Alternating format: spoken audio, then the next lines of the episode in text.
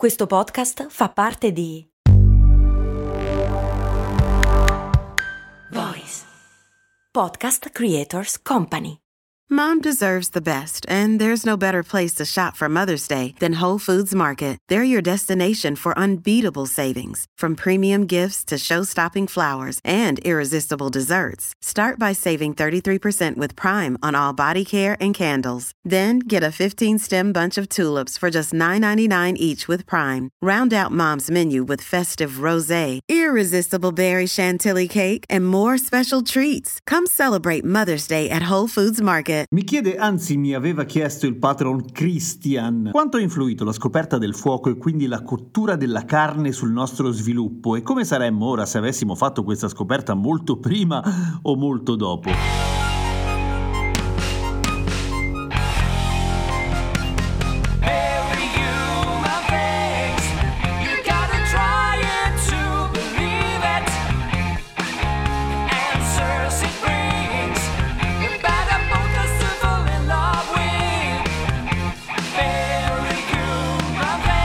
Ciao, sono Giampiero Kesten e questa è Cose Molto Umane, il podcast che ogni giorno, sette giorni su sette, ti insegna o ti racconta qualche cosa. Della questione dello sviluppo dell'essere umano come specie e l'utilizzo del fuoco in realtà ne avevamo parlato già in qualche puntata, ma confesso non la trovo più. Non mi ricordo qual era, o forse l'ho detto così en passant, per cui cerchiamo di approfondire un pochino il tema. Come saremmo se l'avessimo scoperto dopo o prima? Beh, saremmo spostati e shiftati in quella che è stata la nostra, il nostro percorso evolutivo, va sans dire, ma come saremo nel futuro ci sono tutta una serie di teorie, ma perché spoilerarci quando basta aspettare qualche migliaio di anni e vedere con i nostri occhi? Ma partiamo dall'evoluzione e il fuoco, come ha influito? Intanto vale la pena far caso a una cosa, che il fuoco in sé come elemento, al di là del fatto che come vedremo fra poco è stato fondamentale nella nostra evoluzione, è una specie di tempesta perfetta di cose che si sono incastrate esattamente nel modo giusto, cioè intanto la dimensione del nostro pianeta. Se il nostro pianeta fosse molto più grosso, la sua attrazione gravitazionale non avrebbe permesso di avere un'atmosfera come piace a noi, cioè sarebbe tutta piena di idrogeno e di un sacco di altri gas che in realtà, essendo più leggeri dell'ossigeno nella nostra atmosfera, appunto se ne sono andati, se ne vanno verso l'alto perché sono più leggeri di tutto il resto. Allo stesso tempo, se fosse stato un pianetino più piccolino, come ad esempio, che ne so, Marte, non avrebbe avuto l'attrazione gravitazionale sufficiente per trattenere l'ossigeno e per fare il fuoco come serve a noi, la miscela di ossigeno e azoto che abbiamo nella nostra atmosfera è proprio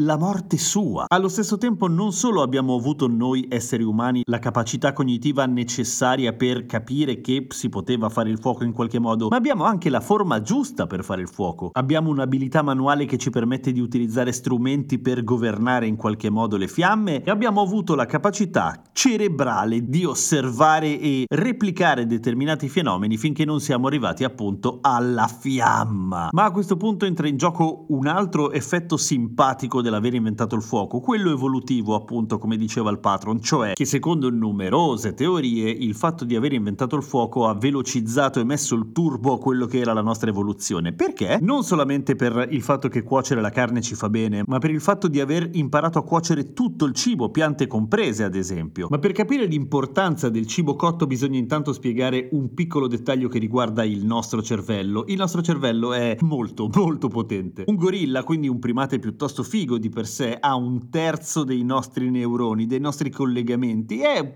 a grandi linee, anche se non è così diretto il collegamento, un terzo della nostra potenza cognitiva, minimo. Il cervello si nutre di energia, l'energia la prendiamo dal cibo e i gorilla, giusto per farci un'idea, occupano l'80% del loro tempo libero, ammesso che gli animali abbiano del tempo libero, a procurarsi il cibo, cioè l'80% del loro tempo di veglia la passano a cercare energia per il proprio cervello e già di per sé non è esattamente una spada al loro cervello. Il nostro, di contro, si mangia circa un quarto dell'energia che noi riusciamo a procurarci. È tantissimo e non possiamo togliere energia dal resto del nostro metabolismo perché ovviamente dovremmo andare a erodere altre parti, a meno che non facciamo in outsourcing, cioè in esterno, in realtà lo facciamo noi con le nostre manine, di buona parte del nostro organismo, come per esempio l'apparato digerente. L'apparato digerente degli animali, ma per prendere degli animali simili a noi ovviamente dei primati, anche lui si porta via un sacco di energia ed è anche molto più grande rispetto al nostro, anche l'intestino è più voluminoso in proporzione, proprio perché deve digerire ed estrarre i nutrienti dal cibo crudo e per fare questo deve lavorare un mucchio. Noi abbiamo un apparato digerente che rispetto al loro fa schifo e se dovessimo nutrirci di roba cruda, raffazzonata e trovata così un po' a caso nella giungla, probabilmente moriremmo malissimo, passando gli ultimi giorni della nostra vita seduti sul cesso, che non c'è nella giungla peraltro, per cui per terra, una scena terrificante. Ma se buona parte del processare il cibo lo facciamo fuori, ad esempio cuocendolo, possiamo risparmiare moltissimo in termini evolutivi, per cui in molto molto tempo, riducendo di molto il nostro apparato digerente, riducendolo di molto consuma molta meno energia e oltretutto riusciamo anche a mangiare più cibo, anche se tendenzialmente un po' meno nutriente, ma dal quale è più facile estrapolare poi l'energia e quindi in pratica ipernutrire il nostro cervello che si porta via un sacco di benzina. L'aver scoperto il fuoco, oltre ad averci reso più intelligenti, ha naturalmente cambiato di brutto la nostra forma, cioè abbiamo una scatola cranica molto più grande, delle mandibole e delle mascelle molto ridotte rispetto ai primati, denti molto più piccoli che è un bene perché i denti grandi si rovinano di più, una cassa toracica e una pancia meno prominente, arti più lunghi, siamo molto più leggeri e abbiamo perso alcune delle caratteristiche dei primati che magari erano simpatiche, come ad esempio la capacità di arrampicarci sugli alberi perché avevamo delle spalle super mega muscolose. Adesso quella roba non ci serve più, possiamo dormire per terra. Uh, vabbè, comunque c'è l'ascensore, insomma. È carino e interessante notare come ci sono dei momenti della storia dell'evoluzione dell'essere umano in cui ci sono dei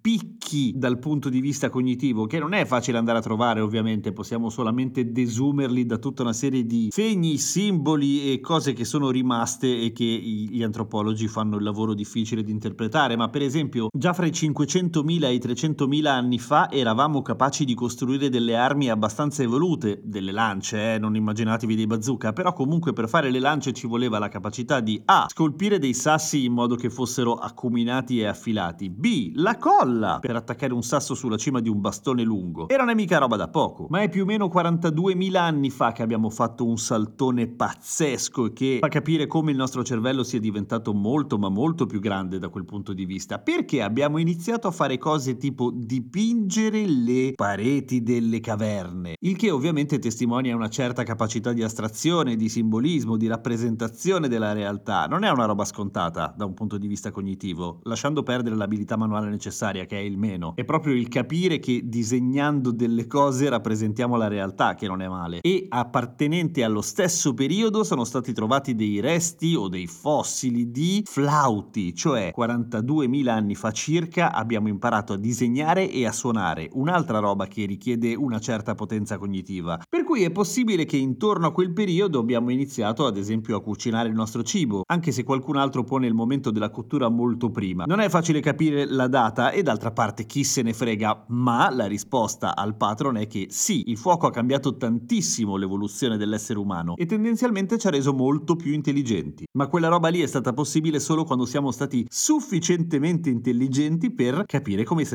accendeva un fuoco. Poi sono arrivati i piromani che danno fuoco ai boschi e hanno mandato in vacca qualunque teoria evolutiva perché ovviamente dimostrano che si può governare il fuoco essendo dei deficienti. Ma quella è un'altra storia. Scrivi il tuo commento qua sotto sulla tua piattaforma d'ascolto preferita e clicca segui su cose molto umane. A domani con cose molto umane.